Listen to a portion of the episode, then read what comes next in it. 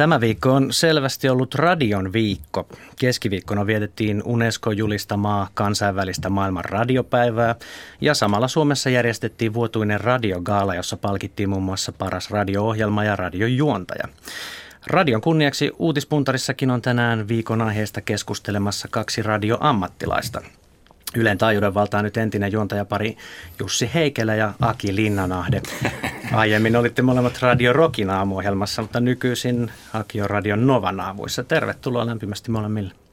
Sir, kiitos. Kiitos paljon. Aloitetaan nyt radiolla, kun sellaista viikkoa vietetään ja studiossakin on vuosikausien edestä kokemusta. Kertokaa hieman ensimmäinen tai jonkunnäköinen mukavin muisto, mitä teillä on radiosta, ajalta ennen kuin itse teitte radiota mun kohdalla mennään tosi kauas ja itse asiassa tähän taloon mun isä oli töissä radiossa nimenomaan Ylellä. Ja mulla on jäänyt ihan pikkupojasta tuolta Ylen kesäkadun toimituksesta mieleen, kun mä oon siellä ollut kattelemassa. Silloin tehtiin esimerkiksi kuunnelmia silleen, että kun ei ollut näitä hienoja äänitehosteita, niin käveltiin hiekkalaatikossa. Ja... Samaan aikaan, kun lähetys oli käynnissä. Niin, tai kun tehtiin kuunnelmaa, niin sitä tehtiin oikeasti ja. sillä tavalla, että käveltiin siellä hiekassa. Ja mä muistan, mä silmät suurena kattelin pikkupoikana siellä ja, ja jotenkin sieltä asti tämä radio on kyllä ollut mulle tärkeä media. Sä tosi pitkältä muistelet. Mites Jussi? Mä en muista noin pitkälle. Se johtuu siitä. Äh, jos sellainen yksittäinen muisto, niin ehkä Ruben Stiller joskus 90-luvun puolessa välissä mulla on jäänyt, ei missään nimessä välttämättä mikään ihan huikea juttu, mutta sellainen tyyli tehdä asioita. Mä Rubinjoa kuuntelin Radio Cityn taajuudelta, silloin oli silloin iltapäiväohjelma ja sitten teki kerran sellaisen jonkun arkkipiispan haastattelun, mikä se oli etukäteen tehnyt nauhalle. Ja, ja tota, se arkkipiispa sitten kahteen otteeseen pyysi, että jos hän saa aloittaa alusta sen, mitä hän on sanomassa. Ja Ruben sitten vanhana kettuna teki niin, että hän ikään kuin töräytti sen koko pätkän, niin ne, kaikki ne välisekoiluun sinne ulos eetteriin, että kun se, se aloitti sen minuutin mittaisen mantra ja sitten se arkkipiispa oli yhtäkkiä näin, että ää, tota, voinko ottaa vielä kerran alusta? Ja sitten se tuli niin samoilla virheillä ja sitten Ruben huutaa sinne väliin, että hyvät naiset ja herrat, kolmatta rataa tulee Jurma Laulaja. Ja sitten se alkaa taas alusta. Se oli, jostain syystä se on jäänyt mun mieleen. Mä en, kuuntelin sitä päivittäin ja mä muistan, että mä nauroin sitä useasti, mutta jostain syystä juuri se. Hmm, hmm. Mä tykkäsin kans kyllä siitä, siitä Cityn meiningistä. Mä asuin siis Nurmijärvellä noihin aikoihin, eli Helsingistä tuommoinen 35 kilsaa pohjoiseen, mutta se kertoo kyllä jotain paikallisradio Radio Cityn lähetystehoista, että Nurmijärvellä asti paikallisradio kuului silloin. Ja mä muistan myös kyllä Ruben Stillerin tosi vahvana persoonana. Tämä saakin pieni piikki tuli tässä siis lähinnä tuonne digitan suuntaan. Lähetystehoista siis. Mulla on itselle jäänyt mieleen, jos nyt kaikki tässä annamme, niin tota, mieleen radiomafian alkuajat. Siellä oli Pertti Salovaara, joka veti faksimafiaa. Ja se lähetettiin ruokatunnin aikaan keskipäivällä, jolloin faksilla voi lähettää biisitoiveita ja terveisiä työkavareille. Ei sekään nyt ihan mitenkään loistava konseptio. Mm. Onko teillä Twitter nykyään täällä ylässä? Joo, sitten sillä samat homma toimii, mutta Twitterillä nykyään. Joo. Miten tota, onko mitään tietoa, onko ollut tällaista ohjelmaa, mihin saa lähettää sähkeitä? Siis näitä kaikki hyvin stop. Laulavia sähkeitä. niin, niin, teette hyvää ohjelmaa stop. Joo, toi olisi hieno. Ähm, Kyllä. Mi- millaisessa osassa, Akissa sanoitkin, että radio on sulle tärkeä, mutta millaisessa osassa se on ollut teidän elämässä no, niin kuin ennen kuin aloitte töihin? Nyt te saatte siitä rahaa, mutta m- miten paljon kulutitte radiota, kuuntelitte? Paljon ihan vilpittömästi, nyt ei ole mitään mainospuhetta. Kyllä mä oon kuunnellut radioa aina tosi paljon. Mainittua Mafiaa, Radio Cityä, sitten kun aloitti nämä Kiss Energyt, joskus 90-luvun loppupuolella, niin, niin silloin se toi jotain uutta siihen radiokenttään. Et kyllä, kyllä se on ollut. Kyllä se on ollut ja se on tietysti hienoa, että radio edelleen on niin toimiva media. Kaiken tämän muutoksen ja kaauksen ja teknisen kehityksen keskellä, niin edelleen Hmm. Se sama tavallaan toimii. Se, se johtuu siitä, että ei ole luonnollista kilpailua, tai meillä ei ole siis ikään kuin ravinko, ravintoketjusta mikään sellaista, mikä olisi meidän vihollinen, koska radio pääsee sellaisissa paikoissa yksioikeudella, missä ei ole mitään kilpailevaa mediaa. Niin kuin hissit. Autot, ää, kuntosali, lenkkipolku – Mm, keittiö, missä teet samaan aikaan vaikka ruokaa tai mitä tahansa, niin, niin sä et pysty, tai no eräät pystyvät, esimerkiksi Akin kollegalle on kasvanut tämä Twitter käsittääkseni niin kuin kolmanneksi raajaksi mm-hmm. kiinni, mutta, mutta niin kuin hyvin harva asia kilpailee sillä samalla sektorilla samasta ajasta. Ja mä luulen, että se on niin kuin tosi tärkeä siinä. Mutta tuosta radiosta, niin itse, niin mun täytyy sanoa, että mä oon ehkä sellainen perussuomalainen radiokuluttaja, että mä oon lähinnä kuunnellut sitä sit autossa ja jossain passiivisesti jossain, jossain muussa paikassa. Ja mitä tulee noihin uusiin, uusiin medioihin, toi Kissin tuleminen, ja mä muistan Henkka Hyppösen, ja silloin kun se tuli, niin, niin mä en voi sille mitään, mutta mä vihasin hänen ääntään.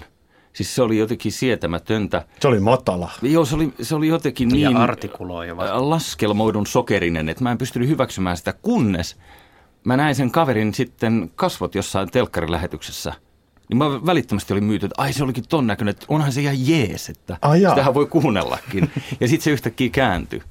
Mä, radio on siinä mielessä kanssa outo, että se luo sellaisia niin kuin ihmekuvia ihmisen mielikuvitukseen, että joku tyyppi on jonkunlainen. Yleensä kukaan ei näytä siltä, mitä on kuvitellut. Ei, ja, ja sitten ei välttämättä edes ole sellainen kuin olet kuvitellut, koska se jättää niin paljon niin kuin mielikuvituksen varaan. Hmm. Pertti Salovaaran saapuminen telkkariin oli iso, iso shokki. Että Nä- se oli joku, virhe. Joku pitkä letti menee yhtäkkiä sinne nuoriso-ohjelmiin, koska siitä oli myös syntynyt tietynlainen mielikuva. Mä muistan, että kyllä se oli oikeasti erikoista. Sehän, hmm. sehän oli sehän oli kamala vaihe radion historiassa, kun joku keksi nämä nettiräppänät.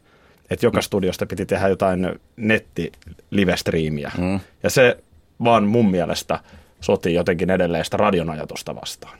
Älä, älä, Sori, että mä oon niin vanhanaikainen. Mä en hyväksy mitään muutosta aivan- Jos se onkin syy mut- se, minkä takia radio toimii vielä netin aikana, että, että se on integroitu sinne nettiin. Siis nettiradio on hyvä, mutta tarvitaan sitä kuvaa, mm-hmm. että, että pitää nähdä, että miltä Jussi Heikelä näyttää biisin aikana. Mm. Älä puhu enempää tuosta, koska mä luulen, että meidän talossa joku saa idean vielä asentaa sellaisen. Eh, koska se on ihan uusi idea meille tietysti. Joo, se ikään kuin pilaa sen illuusion. Mä muistan aikanaan eh, teidän talossa Ylellä, niin eh, Yle Xllä oli se Peltsi ja Juuson aamusoussa oli muun muassa tällainen, TV2 sitä mun mielestä pystyi katsomaan livenä, niin se, se oli niin kuin karmea huomata, että kun sitten sinne saa lähettää näitä viestejä ja sitten Peltsi istuu pipo päässä siellä, siellä niin kuin kappaleen soidessa ja tuijottaa niin kuin tietokoneruutua, niin sitten siellä jo- jo- joku Irville, joka kirjoittelee sen, että Peltsi, olet tosi tylsä, heiluta kättä. Ja, ja siis tämän tyyppistä matskua, mm. niin se ei välttämättä, se media on tehty täysin toisia keinoja käyttäen. Eihän niin kuin teatterissakaan näytetä niin screeniltä, kun näyttelijät vaihtaa takahuoneessa kaaderobia. Hmm. Eli bi- palat- bi- biisi aika on on juontaja oma aikaa siellä. Saat Niin, tai sille, se ikään kuin valmistaa siihen sit seuraavaan otokseen, mikä tulee sen jälkeen. Jos mä saan palata vielä tuohon, minkä Jussi aika hyvin mun mielestä sanoi, että, että radiolla ei ole luontaista kilpailua, että autoissa Niin, onko se se? Mun piti muualla kysyäkin, voi onko se se syy? Kilpailu. Mutta se on, se on jännä, koska kyllähän siitä isoja uhkakuvia maalattiin vajaa kymmenen vuotta sitten, että kohta kaikilla on MP3 korvissa ja jengi voi valita halvalla, helposti, nopeasti, mitä musaa ne kuuntelee. Että miksi ne enää kuuntelisi radiota. Mutta tavallaan se Imperiumin vastaisku on sitten ehkä ollut siinä, että se mitä se MP3 ei voi tarjota on sitten se puhesisältö. Ja siinä puhesisällön saralla, niin mä ainakin väitän näin, että kaupallinen radio on tällä hetkellä paremmassa jamassa kuin pitkään aikaan. Siis ainakaan mun, ikinä. mun omalla radiouralla, joka alkoi vuonna 2000, niin ei ole ollut näin hyvää tilannetta ikinä. Niin. Ja kyllä me voidaan tässä Aki nyt omaa häntää nostaaksemme todeta, että ei ikinä. Niin. Niin. Johtuuko se siis hyvästä puhesisällöstä, ei kappaleista? Kyllä mä väitän, että, että talossa kuin talossa tällä hetkellä tehdään kunnianhimoisemmin, ehkä journalistisemmin ja, ja vähän funtsitummin asioita. Kyllähän se jos katsoo ihan tiimejä, vaikka aamutiimejä, puhutaan rockista, puhutaan radionovasta tai, tai vaikka Radio Aallosta tai mistä tahansa, niin, niin kokemushan on tällä hetkellä aika kova sana. Et, et siellä on aika, kun jossain vaiheessa radio oli vähän tällainen läpikulkumedia, että sitten kun jotain ehkä siellä saavuttaa, niin, niin sitten mennään tekemään telkkaria tai ohjelmaa ja hei hei. Mutta näin se ei tällä hetkellä ehkä ole. Et kyllä radion tekijät arvostaa radioa ja, ja varmaan kuuntelijatkin sit arvostaa sitä, että, että tehdään kunnianhimoisemmin sisältöä.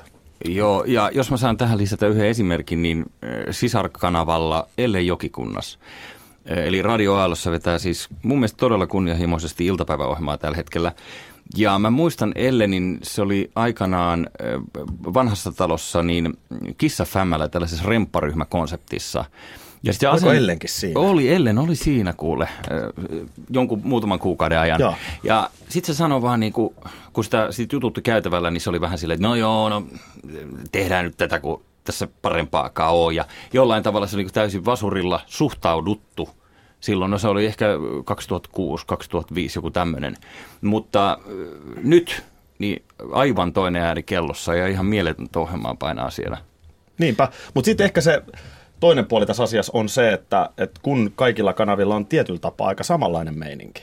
Et, et, onko se kuuntelijasta niin erilaista? Kuuntelet sä rockia vai novaa vai jos musiikki jätetään veksi? No, no miksi te kopioitte meitä? Nimenomaan. Jotain on aina pakko seurata, mutta et siis käytännössä ihan, jos katsotaan tiimien koostumuksia, niin kaksi miestä, yksi nainen kompolla mennään vähän joka paikassa. Jos katsotaan tällä hetken kaupallisen radio-iltapäivää, hmm. niin siellä on se mies ja nainen joka kanavalla länkyttämässä, tai okei, länkyttää on vähän sana, vaan tekemässä ihan hyvää puhesisältöä. Mutta e, kyllä mä toivon, että jossain vaiheessa joku rohkea, hullu, innovatiivinen kanavajohtaja tai ohjelmapäällikkö taas sitten ehkä toisi jotain uutta, jotain, jotain anarkiaa, niin, jotain piti... nuorta, nuorta, kun kaikki, me ollaan tällaisia kuitenkin jo ne, 40 lähellä olevia äijä. Mun pitikin kysyä, että mikä on seuraava suuri muutos. Ennustelkaa vähän ja hierokaa kristallipalloa, mitä tapahtuu. Oi esta sentään. Siis, ää, mä muistan siis tällainen vanha joku tieteen kuvalehden juttu oli, kun 1900-luvun vaihteessa kysyttiin, että tiedemiehiltä, että arvioikaa maailmaa vuonna 2000, niin ne ennustukset oli jotain tätä luokkaa, että ilmalaivaliikenne on jo yleistä ynnä muuta. Että se on, siis ennustaminen on aina vaikeaa, etenkin tulevaisuuden ennustaminen. se, on, se on hyvin sanottu. Ehkä tämä, Nils Buurin läppä, anteeksi. Ehkä tämä radiotoimiala ei ole se kaikkein innovatiivisin haara mediassa. Ehkä radios kuitenkin tehdään aika perinteisesti asioita, joka osittain johtuu siitä, että kanavien johtajat on itse lähes poikkeuksetta kulkenut sen koko työelämänsä siellä radiomaailmassa. Et silloin ehkä sitten, kun jossain vaiheessa rupeaa virtaamaan ehkä vähän uudenlaisia ajatuksia yleisesti tähän radiokenttään, niin sitten varmaan voisi tapahtua jotain isompia muutoksia. Et kyllähän aika pieniä, mun mielestä merkittävä muutos kymmenen vuoden aikana on ollut se, että puhesisällön arvostus on korostunut. En mä nyt hirveästi muita löydä Ennen kuin mennään merkittäviä seuraavaan vaiheeseen, niin kysynpä vielä nopeasti, että mitä te haluaisitte nimenomaan? Mikä juttu olisi semmoinen, minkä haluaisitte? En mä sitä nyt tässä sano, jos mä sen keksin, kun mä teen sen omassa lähetyksessä. Siis äh, kyllä me yritetään sitä mukaan, kun tätä vallihautaa vyörytetään tässä joka aamu toisensa jälkeen, niin kehittää sellaisia ideoita, jotka on jossain määrin aikaisemmin todistamattomia. Ja kyllä me välillä siinä onnistutaan, mutta yleensä ne on sitten niin kuin tässä, johtuen tästä tavarapaljoudesta, mikä tässä tuotetaan joka, joka viikko. Meillähän on siis 20 tuntia netto-ohjelmaa joka viikko, niin käytännössä tässä joutuu käyttämään vähän niin kuin huonommatkin ideat. Eli käytetään kaikki ideat, eikä niin, että valmistellaan jotain tiettyä pätkää nyt niin kuin pidemmän aikaa. Mutta jos se hurja juttu tässä on mielessä, niin kyllä mä joudun vielä sen toistaiseksi pitämään salassa. Mm. Okay. Puhe radiokaupallisesti, se olisi mielenkiintoinen. Kuka siitä maksaisi? Joku joku hullu. Tätähän yritettiin, olin itsekin ollut tekemässä Sport FM radiokanavalla, joka oli tämmöinen uusi ja sinällään hyvin lyhytaikainen tulokas tähän radiokenttään 2000-luvun alussa. Niin siellähän joku visionääri, kun kuuntelijaluvut ei ollut kauhean hyviä, niin keksi, että no vähennetään musiikkia. Aletaan tehdä pu- tukea puhesisältöä. Ja se ei tietty ole, ole ihan se helpoin laji tässä radiossa. Mutta sitä kiittäminen on siitä, että mekin ollaan oltu kimpassa sen jälkeen samassa studiossa. Että. Näin on. Mm. Ja jälleen kerran olette täällä studiossa, eli uutispuntaroimassa ovat radiojuontajat Jussi Heikelä ja Aki Linnanahde. Mennään seuraavaan aiheeseen, ja Jussi, sinä halusit nostaa tämän viikolta esiin. Miksi haluat keskustella Benediktus 16 erosta? No, syy siihen on ehkä se, että ei ole tarpeeksi mun mielestä yhdistelty pisteitä sen suhteen, että kun – Paavi ilmoitti erostaan ja kertoi olevansa väsynyt. Niin samana päivänä kauppalehdessä, ja tietysti jo tässä on pidemmän aikaa ollut näitä kirjoitteluja, mutta siis Vatikaanin, tämän, tämän, Vatikaanin valtion pankkitililtä uupuu vaivaiset 650 miljoonaa euroa. Siis ne on hukassa. Toisin sanoen ei ole kuitteja, että se on vähän niin kuin Irvin Kudmanin kirjanpito aikanaan. että siellä on niin perunoita kolmella tonnilla niin kuin Siinä meni ryystyranta niin meni, niin meni. Niin, niin äh, tuli vaan mieleen, että kun näitä korruptiosyytöksiä on tuota Vatikaania vastaan tässä, tässä heitelty, vähän takavasemmalta ainakin vihjailtu siihen suuntaan, niin voisiko tässä Paavin eron taustalla olla joku asia, joka paljastuu myöhemmin, jossa yhdistyy suoraan häneen tällainen niin kuin omaan, omaan povariin vetäminen? No sulla on salaliittoteoria, no mihin ne rahat on mennyt? Salaliittoteoria, anteeksi. Kauppalehdessä oli uutinen, mä ajattelin vaan, että tässä Siinä tapauksessa se on totta, jos se oli kauppalehdessä. Aivan oikein, kauppalehti tekee salaliitto. No mihin ne rahat on mennyt? Öö, Vatikaanin rahat. Niin. Se onkin helkkari mielenkiintoinen kysymys. Mihin yleensä rahat, jotka korruptoidaan ulos, niin mihin ne menee? Kenties siellä on rakennettu uudet saunakuistit jollekin karinaaleille. Mistä sitä tietää? Ei ne rakenna kyllä saunoja. Mitäs ne tekee siellä Italiassa? Katedraaleja. Mm, rakentaa niitä, mutta mitä ne himaan rakentaa sitten? Onko se niin kuin jonkun hienomman keittiön vai? No kun nehän ei oikein himassa, niin, en mä tiedä. Ne asuu äitien... Urheiluautoilla todennäköisesti hmm. ajaa. Aikuisille pojille hienommat huoneet, kun asuu äitien kanssa Italiassa. Jo, Ehkä näin. Siis, jo, joidenkin, siis mä oon nähnyt monta kertaa itse omin silmin, kun sveitsiläiskaartin jäsenet pakkaavat niin kuin eka sen, sen univormun laukkuun ja vetää sivilit päälle ja sen jälkeen istuu Ferrariin. Mä kysyn, Olin ehdottomassa Maybachia, mutta joo. Joo, anteeksi, mä oon vähän juntti, mä tyydyn tähän italialaiseen vastaan. No, mutta tämähän, pa- hyvin, pa- mie- tämähän olisi hyvin mielenkiintoinen teoria. Mä en ole, mä en ole asiasta niin perillä, että mä en, mä en tohon oikein osaa ottaa kantaa. Jokuhan väläytteli myös mahdollisuutta, että Italian parlamenttivaalit saattaisivat olla yksi. No te ette usko ollenkaan siihen, että Paavi sanoo olevansa väsynyt ja vanha. Olette varmaan nähnyt kuvia, kun hän liikkuu Aivan. Voimme kun varmaan ihminen... olla kaikki siitä samaa mieltä, että hän Onko se ennenkään haitannut siellä? Niin, kun jos 600 vuotta sitten on vaan viimeksi Paavi eronnut muuta kuin kuolemalla omasta virastaan, niin e, onhan se jotenkin e, outoa sitten, että joku on niin, niin, niin ylitsepääsemättömän väsynyt, että eiköhän se Paavi Johannes Paavali toinen ole ihan yhtä väsynyt ollut aikanaan.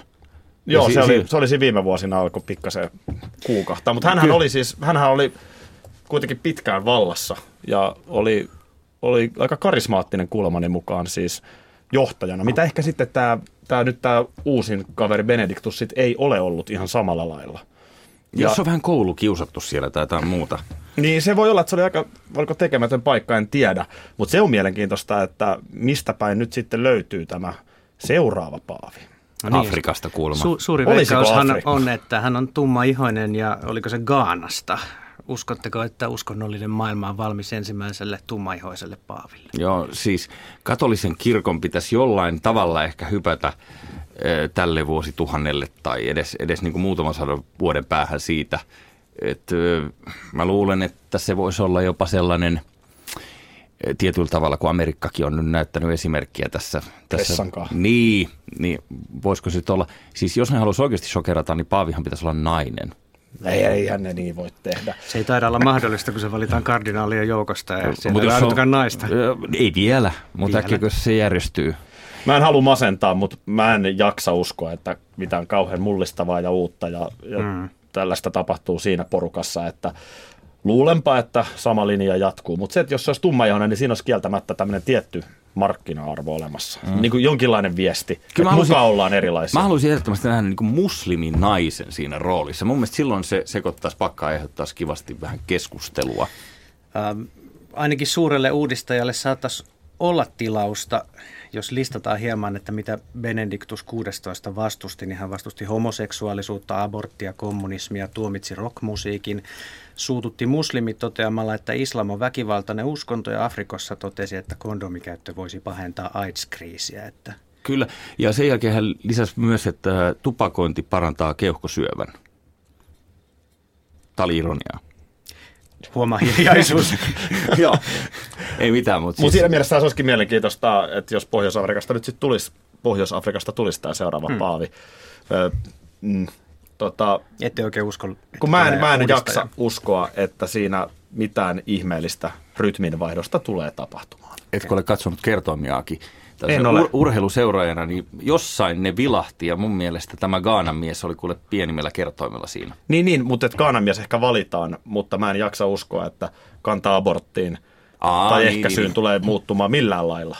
Se, se, se kuuluu siihen brändiin. Se on brändin näköinen juttu, että pidetään tiukasti kiinni näistä asioista. Otetaan lyhkäiset vielä loppuun. Nouseeko Sixtuksen kappelista ensimmäisellä kerralla valkoista savua? Eli kyllä. Mites kauan siinä viimeksi meni, kun, kun sitä... Useamman kerran kyllä Joo, joo, se on totta. Ja tähän on helppo heittää joku, joku kasku liittyen tähän savuunkin. No jos tämä oikeasti meni niin kuin on kerrottu, että Benediktus yllättäen ilman mitään salaliittojuttuja jätti tehtävänsä, niin sitten siinä luulisi menevän aika kauan, koska tämä tulee vähän niin kuin housut kintuissa kaikille. Mm, mut Jos tämmöinen vertaus katolisen kirkon yhteydessä sallitaan. Mutta kun tämä Gaanan mies on kato tosi pidetty porukoissa, niin viime kerralla heillä oli vähän samanlainen ongelma kuin niin kuin republikaanisella puolueella, kun ne yritti etsiä hädissään tätä omaa ehdokasta pressavaaleihin, että sitten vaan lopuksi niin kuin kaikki antautui silleen, että okei, Mitt Romney se on pakko olla, koska ei nyt ole ketään muutakaan. Niin, niin tällä vissiin tällä Benediktuksella alun perin oli vähän sama ongelma siinä, että hänkään ei ollut missään nimessä mikään niin kuin kärkivalinta, mutta se nyt oli vaan sitten jonkunnäköinen kompromissiratkaisu. Mutta jos tällä kertaa Gaanan, Gaanan ukolla on, on vahva supportti, niin kuin sanotaan, että hänestä tykätään, niin miksei? Mä, musta toi Leimat supportti, paperiin. Musta toi supportti on vähän kuin Suomen Euroviisuedustajien supportti. Että aina kun lähdetään Euroviisuihin, niin jengi on hirveästi tykännyt. Mutta ei sit oikein kannan loppuasti. Mikäli vastaus kysymykseen, mikäli ö, savu nousee nopeasti, niin silloin olen vielä enemmän taipuvainen uskomaan, että tässä on jotain hämärää. Okei, mennään sen sitten eteenpäin ja käsitellään vähän näitä viikon aikana mediassa pyörineitä aiheita pienen assosiaatiotehtävän avulla. Eli peria- perinteisen tapaan sanon sana ja sanokaa mitä siitä tulee mieleen ja sen ei ole pakko olla vain yksi sana. Nettomaksuosuus. Jussi. Nettomaksuosuus, monimutkaisuus. Väsymys. Kestävyysvaje. Ai mun koko ajan. Joo. Sä saat miettiä enemmän. Kestävyysvaje. Kestämätön. Mm, kiinnostava. Välikysymys. Aki eka. Ö, tarpeellinen. Timo Soini. Työmarkkinajärjestö. Yök. Ö, vanhanaikaista. Vanhanaikainen. Näin selvitettiin nopeasti poliittistaloudelliset asiat, joten voidaan edetä urheiluun, joka oli Akin toive. Ja nostetaanpa tältä viikolta esiin Jarmo Kekäläisen siirtyminen NHL-seura Columbus Blue Jacketsin toimitusjohtajaksi. Miten uutinen otit vastaan?